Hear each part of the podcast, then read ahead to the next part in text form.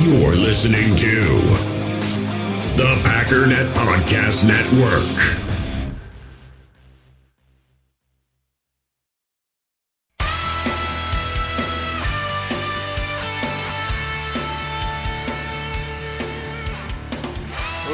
Ladies and gentlemen, welcome once again to the Packernet Podcast. I am your host and resident fanalist, as always, Ryan Schlip. Check us out online, packernet.com. Find me on Twitter, pack underscore daddy. So today is the day that we break down um, not so much the Panthers, but kind of what are we looking for in order to actually win this game. One of the things that I've said last year, this was really easy because the team was much more consistent, and I felt like, uh, you know, easier to predict. This year, I, it's really kind of tough. The other thing that I'm realizing as I kind of do this more and more, and this is kind of especially with this Packers team, and you've probably heard me kind of think my way through this over the last couple days, week, whatever.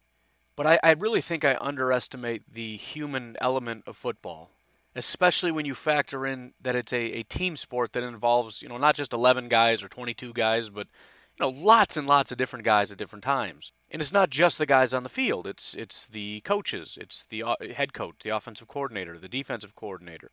And then you factor in the other team and all their players and their coach and their defensive coordinator and offensive coordinator.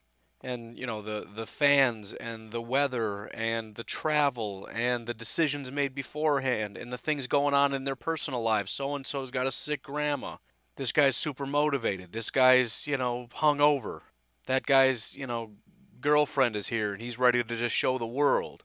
There's like an infinite number of variables that go into stuff. And so it, it it's almost to the point where, and it, it's not perfect because, you know, again, as I said, if, if it's Patriots Jets, 99.9% of the time the Patriots win that game this year. The Jets are just so bad and the Patriots are just so good. Plus, there's the familiarity, so, you know, they just kind of got their number and it's just, it's game over. But when we're talking about a game that's Panthers Packers, I mean, it, it's sort of like if, if you think about it, I don't, I don't, I don't want to get too deep or too nerd out too much on you, but if you think about the fact that there are basically infinite variables and, you know, an infinite number of combinations of those variables, to sit back and say, I think I know who's going to win this game is kind of almost just dumb. I mean, there's nothing wrong with, with guessing. There's nothing wrong with saying, I think this or I think that, or based on these variables or based on the, I mean, you, you got to try to link into something. But we don't know anything until they play this game. Now, we might have a better idea once we watch it, but I mean, is it entirely possible the Packers blow them out? Yeah. Is it entirely possible that the Packers get whooped? Yeah.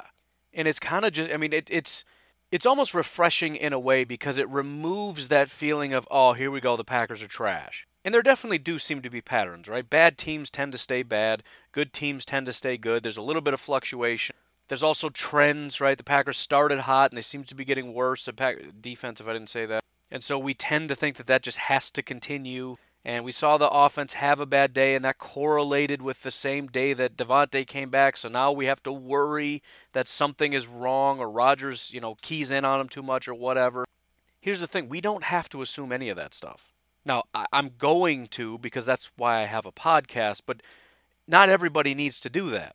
There, there's a sense of freedom in the fact that we can just sit down and relax and see what happens with no preconceived notion that, oh, we can't win this game. And I'm not saying anyone's saying that because, you know, even the most skeptical fans have to know that there's a fairly decent chance that a Cam Newtonless Panthers in Lambeau in the freezing cold, I mean, there's, you know, there's a couple variables going in our favor here, but uh, I, I say all that to say that the more that that reality becomes evident, the the less important I feel like the things I'm saying are. But there are a lot of parallels, right? I'll I'll do this and I'll say this is the point total we got to watch for, and inevitably that that does kind of carry through. So there is some consistency, but just understand it. It doesn't even matter.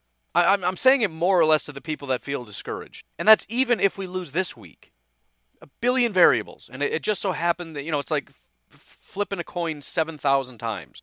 Infinite, basically, number of variables. Not literally infinite, but there's a lot.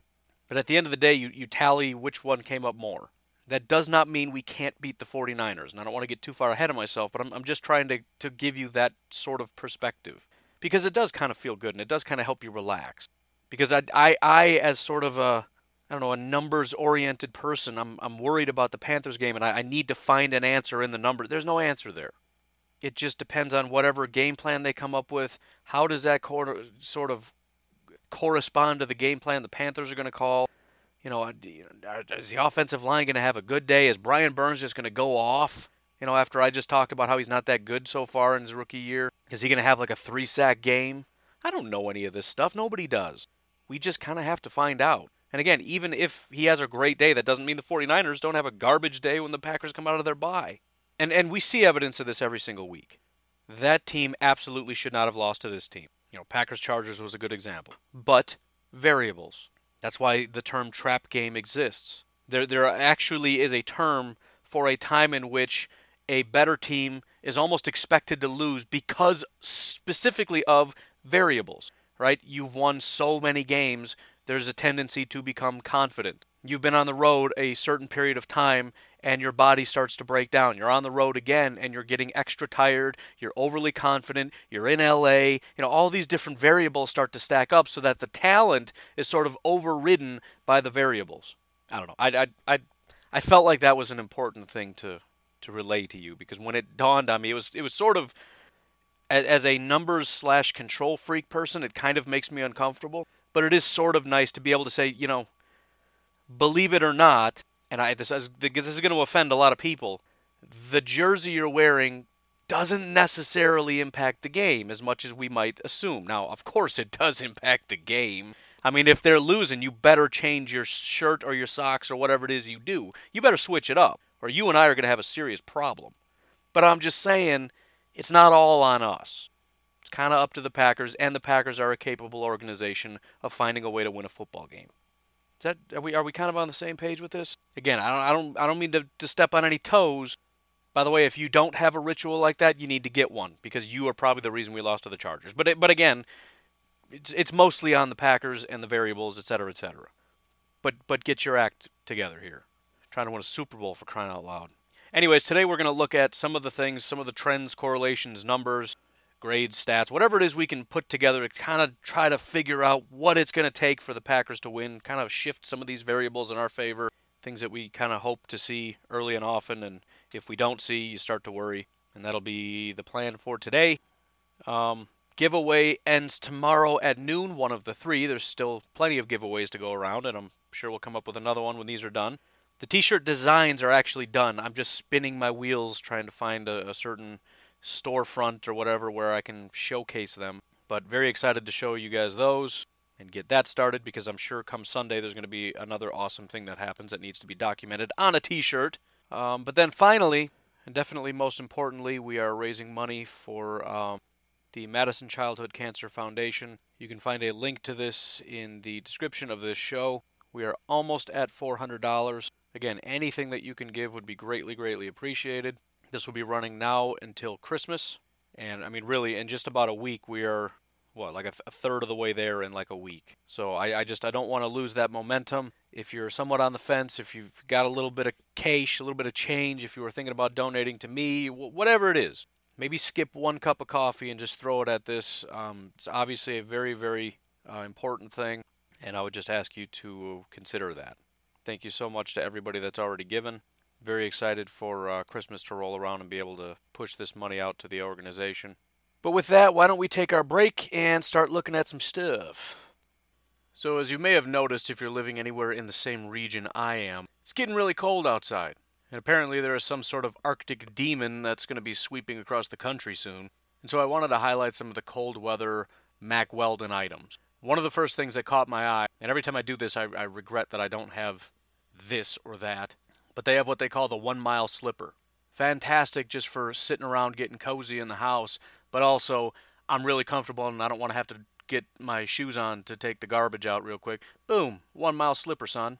But of course, this isn't just any old, you know, $20 Walmart slippers. These slippers have a memory foam footbed, waterproof and slip resistant sole, and of course, anti odor silver XT2 interior lining. That's that silver stuff that when it's activated, it actually gets rid of odor. They've also got Tech cashmere gloves. Now, cashmere is cool, but it's not usually known to be super great out in the winter elements, right? You get the snow in there and it gets all wet and it's just kind of garbage. Well, these aren't your ordinary cashmere gloves, man. First of all, they got the touchscreen fingertips because it's 2019, and if you can't touch a screen, I mean, it's just, I guess I'm just getting frostbite. But these are blended with strong thermoregulated water resistant merino, whatever that is. They call it nature's powerhouse fiber. So basically, they're cashmere gloves without any of the negative effects of cashmere. They've also got hats, scarves, sweatshirts, hoodies, coats, whatever. So if you need something, but you don't want to just get some run of the mill thing, because let's face it, winter comes every year. And I don't know about you, but I'm tired of being cold all the time. And being thrifty is cool, but once you're a grown up, you kind of stop growing out of things. You know, you don't need a new winter coat every year. So how about you just get some really good stuff one time and then you're set for life? Because if quality is what you're looking for, Mack Weldon's a really good place to look. So do yourself a favor, head over to mackweldon.com. When you're ready to check out, make sure you use promo code OVERTIME for 20% off your first order. And if you do end up checking it out and buying anything, just let me know because I want to know how you like it.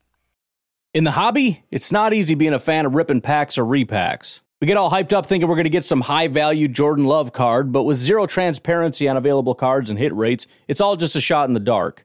Until now, introducing slab packs from arenaclub.com, the only repack that provides real value, a complete view on all possible cards, and clear hit rates for each one. Now, when I buy slab packs on Arena Club, it finally feels like I know what I'm getting.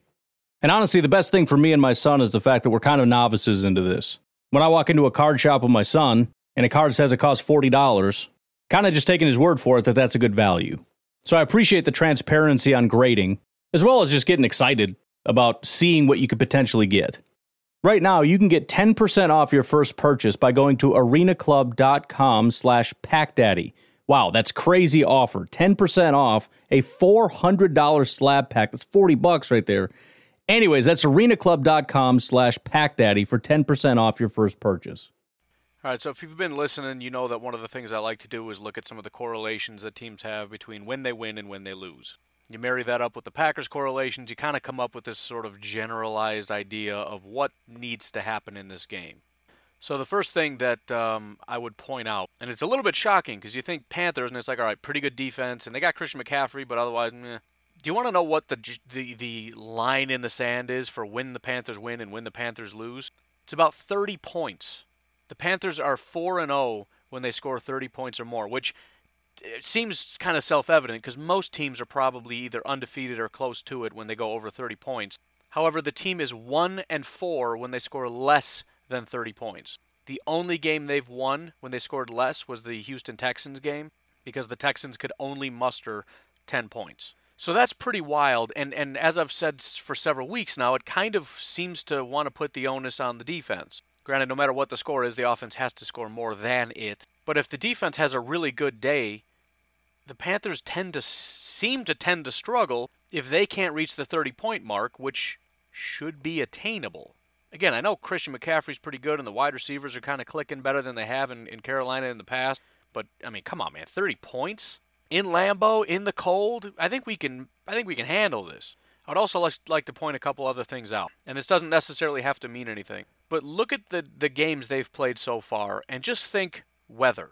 Again, you know the, the Packers aren't even necessarily used to it, but just just for just think what are the weather conditions in these games? Arizona, Tampa Bay, Jacksonville, Tennessee, Los Angeles, Houston, Tampa Bay, San Francisco. I only had two thoughts in any of those places either burning hot or very nice weather. The only one that might have been chilly is Tennessee in November, but probably just pretty nice. According to this uh, AccuWeather here, it was about 60 degrees.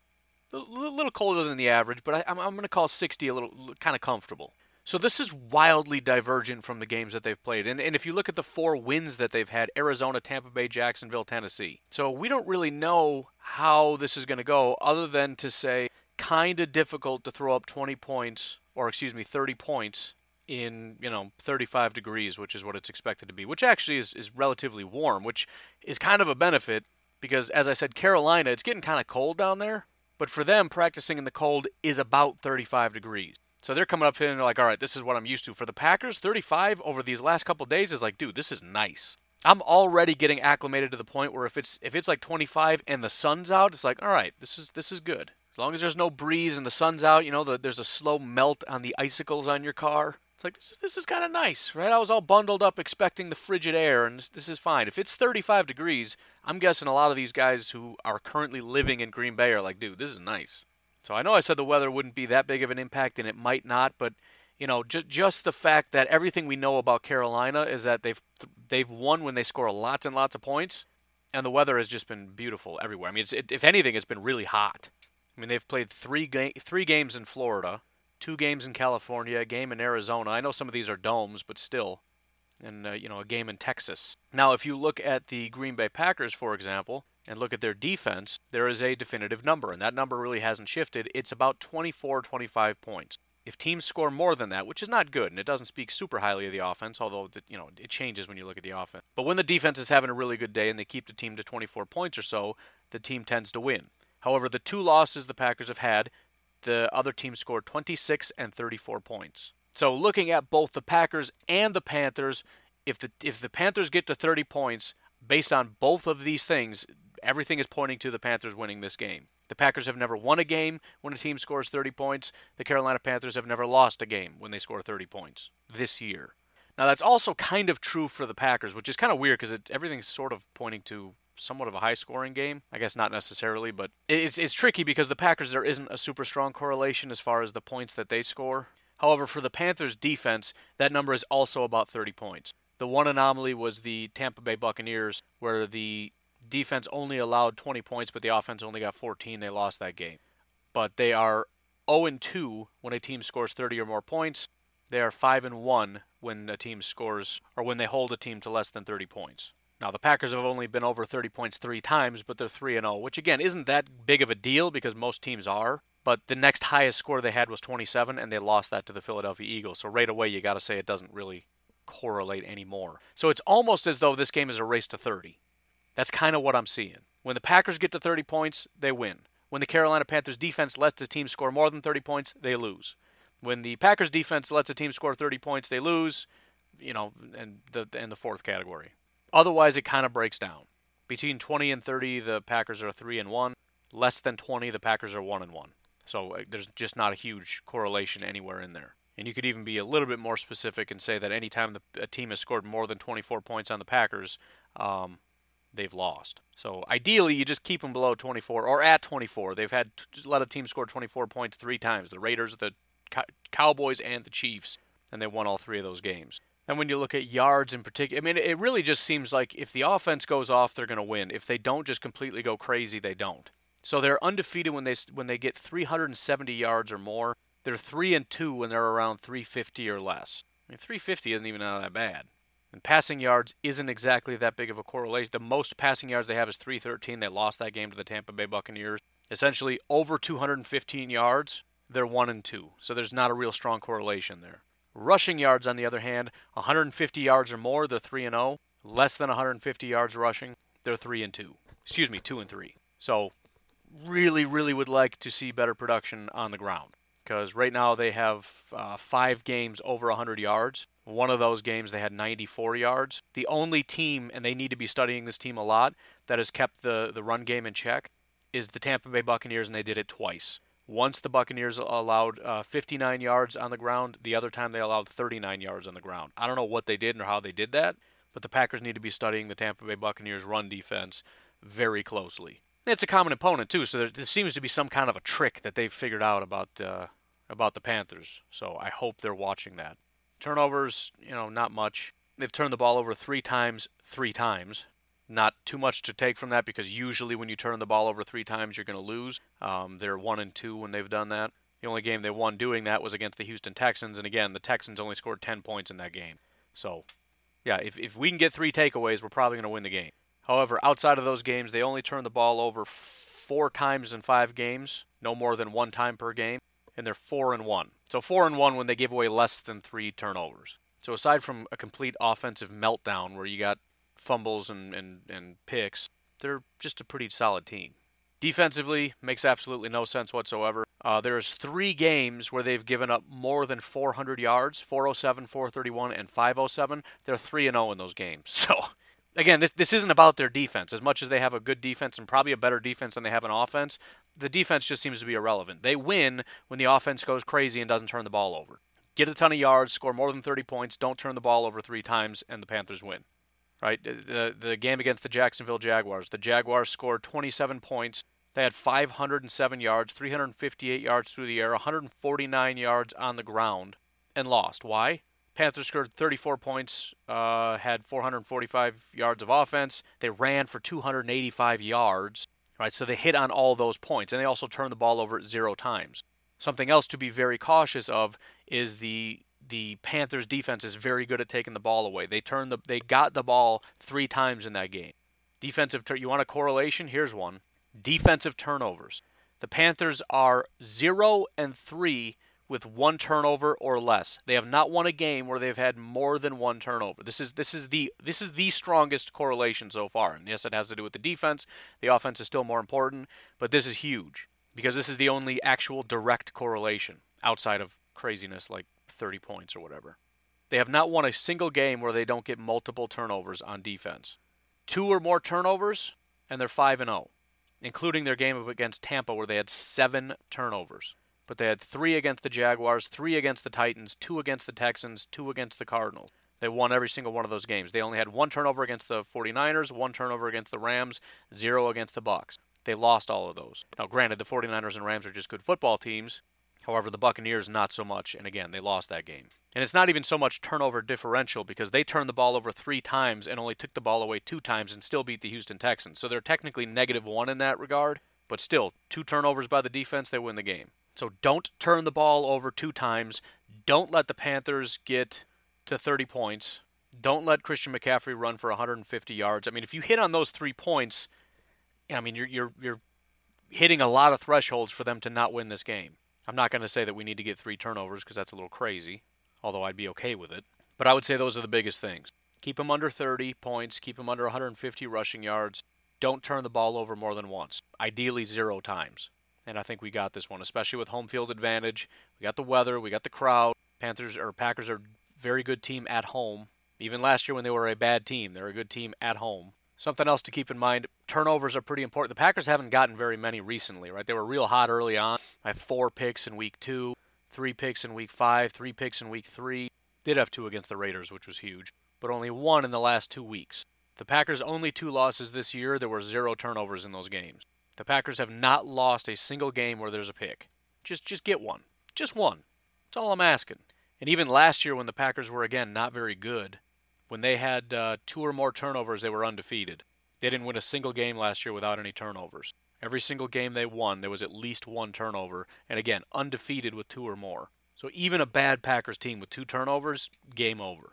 So as per usual, points and turnovers are the biggest thing here. Don't turn the ball over. Take the ball away at least once race to 30 points. That's it. Anyways, why don't we take our second break and then we'll come back and look more specifically at matchups. MyBookie right now still has um, the Green Bay Packers at five point favorites. The one thing that kind of stands out is the over under sitting at 47. I know that's sort of a, a general number, it's actually relatively high. But again, I'm looking at two teams that are kind of looking to race to 30 to win. I don't know. I mean, anything could happen. This could be a, a 10 to 17 game. But if there's anything that kind of stands out as being like, just saying. Also, right now, the Minnesota Vikings are plus three against the Dallas Cowboys, which is good news. And then we got Chicago and Detroit, which is just a situation where one of them's going to win, one of them's going to lose, and that's something to be excited about. But right now, the Chicago Bears are actually favored in in that game. Again, I said that's kind of weird. I don't exactly understand it. I know the Detroit is kind of tearing down, but I just I don't really know how the Chicago Bears score points. And Detroit doesn't have a great defense, but still, I I don't know. Whatever. Seems a little weird to me. It is in Chicago, and I know there's a general philosophy that says that you know at home gives you three points automatically, which isn't exactly true. But you could say that it's maybe just kind of a toss up right now, and they're giving the Bears three points for being at home, which I I could understand that. So if any of that got you a little bit excited, or if you feel like yeah I don't know about that, you're thinking you got the beat on something, head over to MyBookie. Go ahead and throw down a couple. And don't forget, if you join right now, MyBookie's going to match your first deposit halfway, all the way up to $1,000. That means if you deposit two grand, you get an extra $1,000 in free money to play with. Just use promo code OVERTIME to activate the offer. Once again, that's promo code OVERTIME to take advantage of MyBookie's generous sign up offer. Visit mybookie.ag today. You play, you win, you get paid. On the other hand, if you're sitting on the fence about maybe just going to the game, it's not too late. As I told you, I went decided to go to the game the day of. So you got about 24 hours to think it through, depending on how far away you live. I would not recommend, however, waiting 24 hours. So while you're mulling it over, just head over to grab your phone. It's probably already in your hand. Download the Vivid Seats app and just peruse it. Just just see what it looks like, man. See how it feels. Try it on. Maybe swipe over to your bank account and be like, eh, maybe. Don't forget, if you do end up buying something, you are automatically enrolled in the Vivid Seats loyalty program, meaning you can earn Vivid Seats rewards. So you get a couple points back. So when you go next time, you know, you got a little bit of something you can throw at it. Your purchase is going to be backed by 100% buyer guarantee. So again, head over to the App Store, Google Play, download the Vivid Seats app.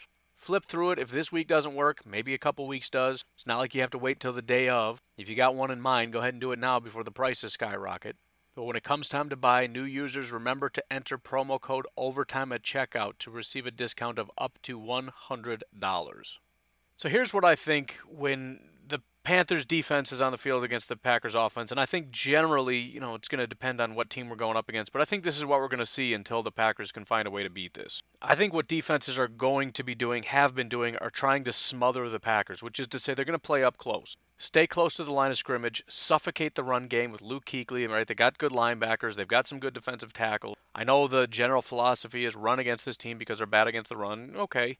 I'm just saying I think what they're going to try to do is play up close because that's also going to try to take the Packers out of their rhythm because the, the, the Packers' rhythm a lot of the time is, you know, quick, short passes. But when they stack up close to the line of scrimmage, what does that do?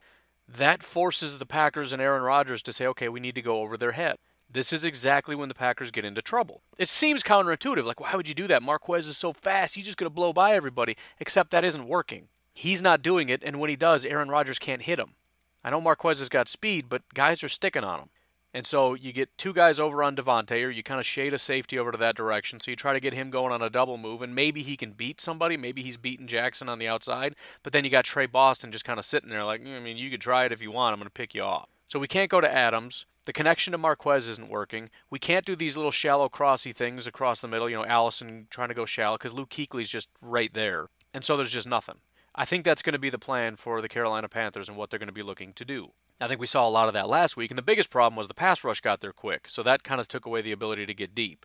So, you know, I, I think, uh, you know, the one on one matchups, the 2018 Mike McCarthy version of just run down the field and be faster than the other guy, I think Matt LaFleur needs to find a way to scheme guys open deep. Which is doable. Teams do that all the time. The, the Chiefs are real good at that. You know, it's just it becomes a numbers game, especially if you got two guys over close to Adams.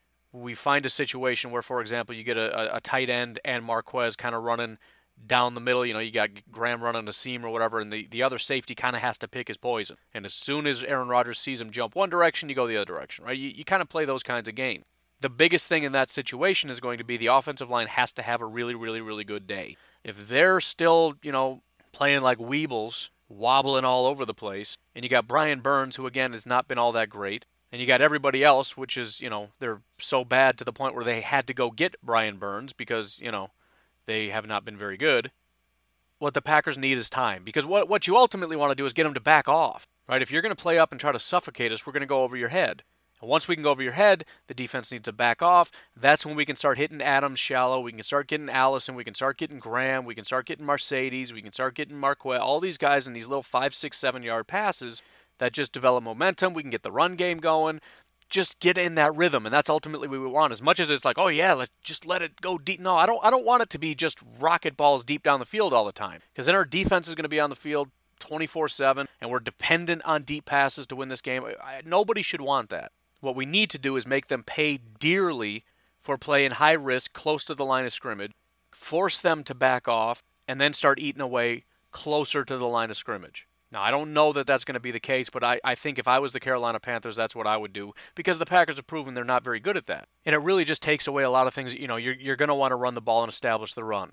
Okay, well, we're going to play up close. You're going to try to feed the ball to Davante and do it relatively quickly. Well, we're going to be right in his face, real tight to him. Everything that it is, that you generally want to do, you're going to have to do something else. And until you prove that you can hit Marquez 40 yards down the field, not just once a game, Right? It doesn't do you any good if the, if your one connection comes in the third quarter. Like, oh, there it is, even though we're down 28 to 6. You know, this has to happen first drive. We have to show them that that's not going to work. Now, if they don't come out and do that, and they're, they're generally just kind of spaced out, then it really just becomes a matter of execution. And I, I would go so far as to say I, I would try to highlight some of the other guys right away because they're going to show extra attention to Adam. No matter what the game plan is, they're going to put extra attention on Adams because they know uh, Aaron Rodgers wants to go that direction. So if they're going to sort of New England Patriots this, which is to say we're just going to take away the one thing that you do best, then we need to come out and just pretend he doesn't exist. I'm not saying do that the whole game, but at least to start off, just just demonstrate to them I don't even care. We've been winning without him, we can win without him again. Boom, here's Marquez. Right there, there's Robert Tonyan, there's Jace Sternberger, there's Jimmy Graham. You know, Geron or uh, yeah, Geronimo, but Jamal and uh, Aaron Jones thrown to the running backs. We got so many weapons. It's like, oh yeah, I forgot Adams is on the field. No big deal. Get them to the point where they have to honestly consider should we take that extra guy off of Davante, which is the exact wrong thing to do. But I mean, it's kind of like courting a young lady, right? You don't just come out and be like, hey, you know, I really like you. And no, no, no, no, none of that. You gotta be like, I don't care. Like what? Oh, you're here? I didn't even know you were here. It's so weird. I don't even care. Davante Adams is Aaron Rodgers' crush, and and, and Rodgers is way too eager. He's got to play it cool, man. Like, psh, I don't even care.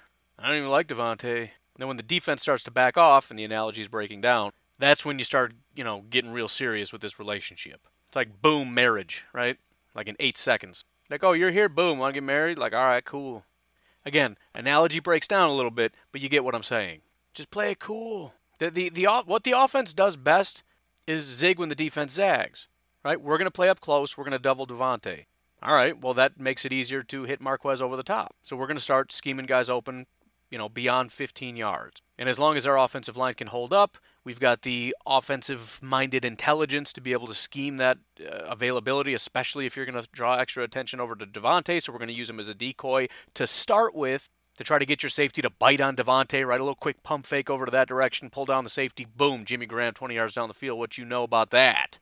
Like you, you really want to play this game? You really want to hug up 10 yards to the line of scrimmage? You want everybody up close? You're going to pull up two linebackers and a safety all up close to the line of scrimmage and press all of our guys? Like that's what you want to do? And your single high is shaded to Davante? Like, dude, I'm just going to get you to bite all day long. This is not going to work for you. But again, we gotta we gotta just do what they're giving us and not be like, this is our game plan, we're gonna just do it. But the other problem is execution, and that was sort of the problem last week. Right? We we had a game plan. They had plans to take away that game plan. We tried to counteract the game plan, just didn't work. Right? Taking deep shots, but again, they're not getting open, and Aaron Rodgers not throwing good balls, and it's you know, Marquez, you're seven feet tall and you run like a four three. Just please get open. Or if nothing else, if you got a linebacker tracking Jimmy Graham down the field, let let's you know Let's get Jimmy doing what Jimmy does. It's a one-on-one matchup. Jimmy Graham is like, what is he, six foot seven? Like, look, this is what's going to happen. They got one linebacker on you. He's going to be on you because you're just not fast anymore.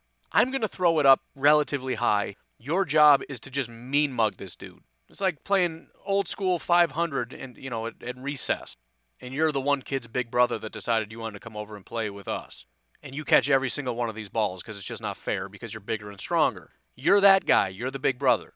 And as long as you got one guy down the field by yourself, I'm going to launch it up to you and I expect you to catch it. Right? Whatever it takes. And if they're not, and, and, and there, there's always going to be a level of you have to beat the guy in front of you. It can't be a 100% scheme, right? That, that's great and all. But for example, if you get them to back off, and let's say Davante's starting to get one on one matchups, Davante's got to win, right? You have to beat that guy, and Aaron Rodgers has to throw a good ball to Davante.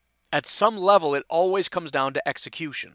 Be smart, take what the defense has given you, but then execute. If, if Rodgers is throwing bad balls, if the offense can't block, if the offensive line, I mean, can't block, if guys aren't getting open, if guys are running wrong routes, dropping passes, you know, the, the scheme doesn't matter anymore. It has to be a marriage of both. Take what the defense has given you, use the scheme effectively, you know, play the matchups, play the numbers in your favor, use misdirection, but execution at the end of the day is ultimately what matters. And really, execution can overcome all the other things. This is kind of what, you know, where Mike McCarthy, if, if there's one redeeming thing, it's execution ultimately is what matters. It's just, you know, it's nice to try other things as well. But even even if you know they seem to have our number, you know, if you throw it up to Davante and it's just super tight coverage and Davante is just on point and Aaron Rodgers is just on point, it does, there, there's no stopping it. Doesn't even matter if he's double covered. A perfect pass to Davante Adams Doesn't matter if there's three guys. You you can't stop it. But obviously we can't count on that perfect passes to guys every single time, which is where all that other stuff comes into play. But that is my expectation. I think they're going to play up close, they're going to play up tight, they're going to play fast and aggressive and force Aaron Rodgers to try to stay in the pocket and force things down the field, which hasn't been very successful up to this point, right? Of course, you can point to, remember, you know, Marquez, you know, you can point to those one or two times, and I get that, but I'm saying a, a long term strategy to win down by down by down, that's not what they want to do. That's maybe what Aaron Rodgers wants to do, but that's not what we should be doing. He would he would haul off and do hail marys every single play if it was up to him. It's obviously not entirely true. I'm making fun, but he, he likes that stuff, and he's he's a He's a football player. He thinks he can execute every single time he's called upon. It's a good thing, but that's why you have head coaches like, look, I'm sure you could do it. I mean, that's obviously, but let's try something else real quick, like eight yards instead of 80. Just just throwing it out there. I don't know. We'll see. On the flip side, obviously Christian McCaffrey is the main focus. Um, obviously, they're going to try to use him in a way where they can dictate what happens with McCaffrey, and they're going to try to move him around anywhere and everywhere that they can.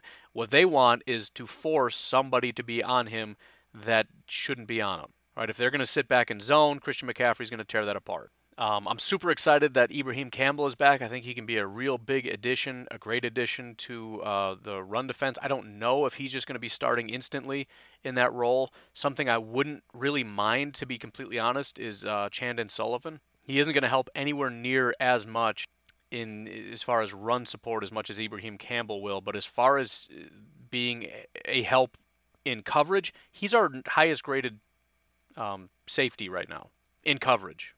So I mean, he he he, he moves around a lot. He's kind of one of those free safety slot corner guys, and the, the bottom line is he's just doing a great job. He's played 69 snaps at uh, free corner. He's played 65 uh, snaps in the slot. Free safety. Did I say free corner? I, it's it's getting to be that time, man. I got to call it quick seven times out wide, 10 times he's been in the box. So, you know, I, I don't know if that's necessarily going to pan out because they don't really like him in the box and probably for good reason. But Chandon Sullivan on him in receiving downs, I don't think that's the worst thing. Like if we can throw him out, if it's if it's third and eight, you're kind of playing the odds a little bit. That I mean, maybe they're going to run, but probably not. Christian McCaffrey is going to be running a route. And as far as coverage goes, again, Chandon is is top dog right now, fourth highest graded uh, coverage grade on the entire team well, really third. Ka'dar Hollman is second, but he's only played four snaps. So it goes Tramon, then Jair, then Chandon Sullivan. Which, by the way, Tramon needs to start getting some respect. Everyone's talking about, ooh, we got we got King and we got Jair. This this lockdown duo. Dude, Tramon is the man right now. How many games has Tramon given up 100 plus yards? How about zero? I mean, he doesn't have all the flashy highlight reels and stuff, and, and probably because he just locks a guy down, right? And here I am talking, I'm going to jinx him. He's going to give up 100 yards in this game. But Tramon has been the absolute man. He's garbage against the run like all of our corners, but he's actually a solid tackler, and he's got an 81.6 coverage grade, which is to say very good. The next highest Jair is at 75. Chandon Sullivan is also at 75. Super big props to Tramon. Jair so far this year has given up 529 yards. Uh, Kevin King has given up 567 yards. Tramon Williams has given up 222. That's it. Kevin King's allowed 30 receptions. Jair's allowed 31 receptions. Tramon's allowed 18. Kevin's been targeted 51 times. Jair's been targeted 58 times. Tramon's been targeted 28 times. I mean, the guy's just playing really, really, really good football right now, and nobody's giving him any love. I mean, I'm excited that Amos is here. Tramon's been better. I'm excited for Savage. Tramon's been better. You could argue that Jair. Now, now listen. Tramon does not have this kind of skill set that Jair, Really, really, any of these guys. But as far as just being a good football player, and I know I'm off on a tangent right now, but needs to be said, as far as just good, solid football play, Tramon is the man. And you want to know why a guy like Tramon goes off when you're playing the Chargers is because he's been putting in the work. He's been playing real good football. When you got guys that just aren't really showing up, aren't really playing well, guys like that are going to get really upset, especially when he's at the very tail end of his career and he can see that this is a real opportunity for him to hoist a trophy he's got an opportunity for you know maybe one more shot at this and you got the youngins who are out partying and you end up losing a game yeah i'm probably going to flip out a little bit too. But he is playing really really really really well. So anyways chandon sullivan wouldn't mind seeing him out there in certain situations. Right give me Ibraheim on like first and 10 give me Ibraheim on third and short or second and short or anything in short. But you get into those third and long situations i want coverage guys out there. I think that'd be a great opportunity for Chandon to go out and uh, to play him in coverage over Christian McCaffrey. You know, it's, it's not advantage Chandon. It's always advantage Christian McCaffrey. I just want to try to tip the scales as best as I possibly can, right? Keep the coverage close enough that he doesn't want to throw in that direction. Get some pressure, right? Just just tip the scales as much as in our favor as is possible. Otherwise, the, the team really comes down to two fairly good wide receivers. So there, there's good options. Christian McCaffrey is the main thing, but really, the, I mean, it, Jaire and Kevin King need to have a really good day, and I don't think Tramon's going to have too much of a problem because their slot receiver Jarius Wright is just straight up trash. Again, I'm sure I'm jinxing this. I'm saying how great Tramon is. I'm saying how trash Jarius Wright is. This is an easy game for him. Tramon's going to give up 150 yards, and I'm going to feel really bad about it. I promise I'll change my socks and my you know, I'll give myself a haircut if I have to. I don't know what I got to do, but I'll, I'll, try to fix it. But there's a, a pair of decent wide receivers in Deebo Samuel and DJ Moore. And, you know, Jair and Kevin King have the amount of talent required, but we have not seen one game, I don't think, in the history of this franchise in which Jair and Kevin King have played well on the same field on the same day. It's just never happened. I think Kevin King has had two good games. Those are the two really bad games for Jair. I don't know what it's going to take for these guys to just play real good, strong, solid football, but it's I mean it's got to happen at some point, and and this would be a really good game because if somebody decides I'm just going to play terrible today, it, I mean it's just it's game over because these guys do have I mean they're they're not true elite number one guys, but they do have more than enough talent to be able to take advantage of a corner that's just not going to show up. And that's when it becomes complicated because when you got wide receivers that are carving you up and you have to try to draw so much attention to Christian McCaffrey, it becomes problematic. Now, and I, it, it's almost not even worth time talking about this, but the interior of the offensive line has been struggling. The tackles are good, not great. So as I'm looking at this, I'm saying, oh man, Kenny Clark, this would be a good opportunity for the defensive line. We have played the worst interior offensive lines basically in football and have done absolutely nothing. I'm not putting any hope in this. I'm not picking any of these guys in the stock market game this week. I'm just, I've given up. I don't care anymore. I don't know what it's going to take, but I, it's just they, they, they can't beat the worst of the worst. And whether you, want to say it's not on Kenny because he's double teamed or it's not on Kenny because he's hurt, which is hilarious because anytime you trash anybody, like, he's hurt. Every single person on this team is hurt. If they're playing, they need to make plays. If they're too hurt to play, they don't play. They can sit on the bench. Stop saying that. so tired of hearing that. Nick Perry, in his one dominant year, he had a club on his hand. I don't want to hear it.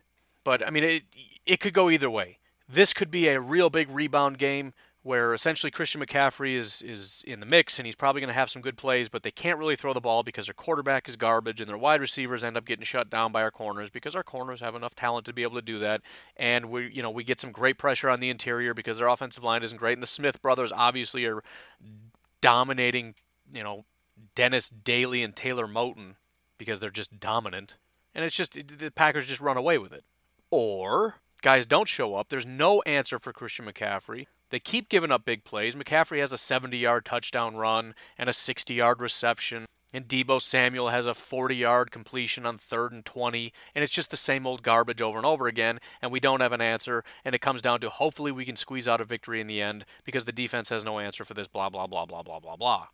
Could go either way. I don't know. But those are my, that, that's my, my basic thought. The, the corners are good enough to stop the wide receivers the our defensive front is is more than capable, should be more than capable of beating their offensive line. The biggest question mark is going to be how do you stop Christian McCaffrey? Hopefully, Ibraheim Campbell will be able to help against the run, and they come up with some kind of a game plan to, to minimize his impact in the passing game. And and really, it just comes down to if we can get these Smith guys going and this defensive line, Tyler Lancaster, right, Kenny Clark, Dean Lowry, who got a bunch of money and is having what is it? Is this his worst? Yeah, this is easily his worst year ever. His three years playing 72, 68, 73. This year, 54. Why? Why is this happening? Why? why I don't know. Guy got a massive contract and he just he's just not getting it done. And again, really really bad offensive lines we've been playing the last few weeks. Zero impact. I like Dean, but he's very quickly becoming a waste of money. And if, if you know, here's the thing. I always think like, man, I'm never going to get a Packer player on this team because I talk too much trash and they just they're not going to like me, and I, I don't care.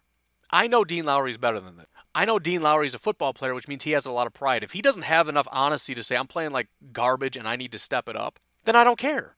But if he does have that level of honesty, then he's going to hear me and he's going to understand that what I'm saying is true and he's going to agree. I need to play better. I'm not living up to this contract.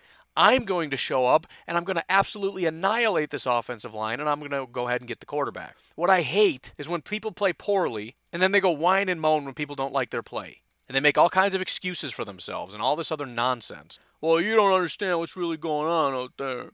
Yeah, yeah, I do. I understand.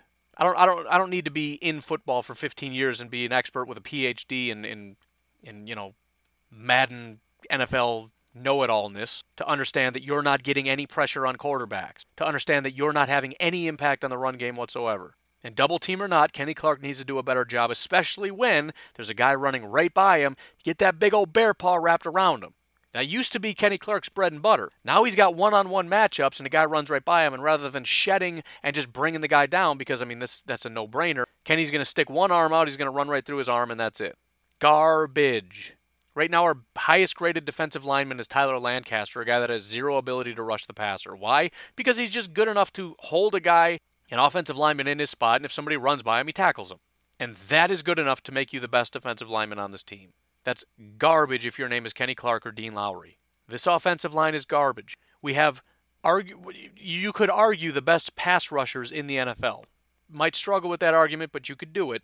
And still the team does not do very well overall as, as a pass rushing team. Why? Because there are only pass rush.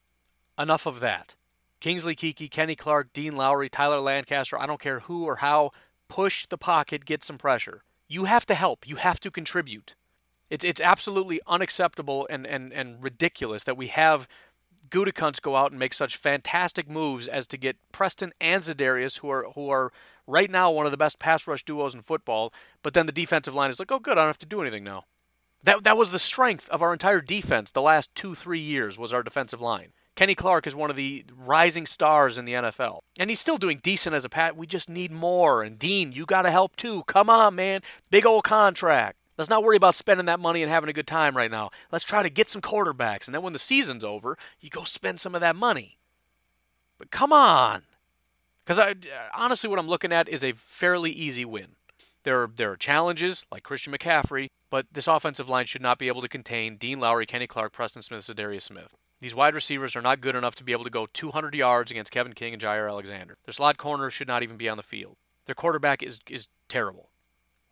Just just just just please, please, just come on.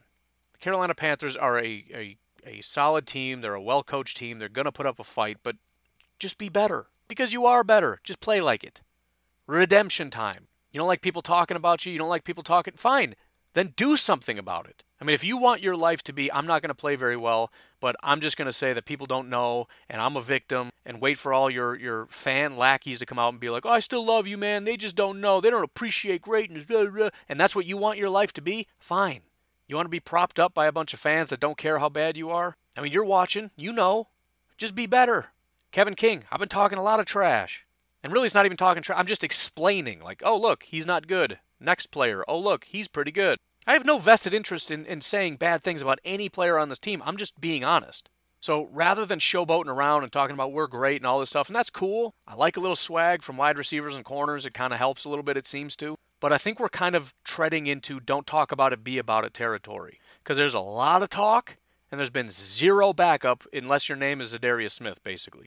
Kind of Preston, but he had a bad week last week, so hopefully there's a rebound. But outside of that, Amos, we're not getting much. I mean, he hasn't been doing hardly much of anything. Savage has been hurt, but I mean, outside of the first couple weeks, nothing. Martinez has done nothing. Clark, Lowry, Lancaster, King, Alexander. I mean, it's it's it's the Za'Darius Smith show out there. Don't talk about it, be about it. That's it. You want people to stop talking, then shut their mouth for them. And you do that by playing well. I don't care what you say in the locker room. You being mean to me in the locker room isn't going to get me to stop saying what is very evident. You're not playing well. Go play well. You know what I'm going to do on this podcast? I'm going to come on here and say, hey, he played well. It's a very simple formula. That's it. I don't know. I got nothing else. Anyways, you folks enjoy your Saturday. I will talk to you tomorrow. Have a good one. Bye bye.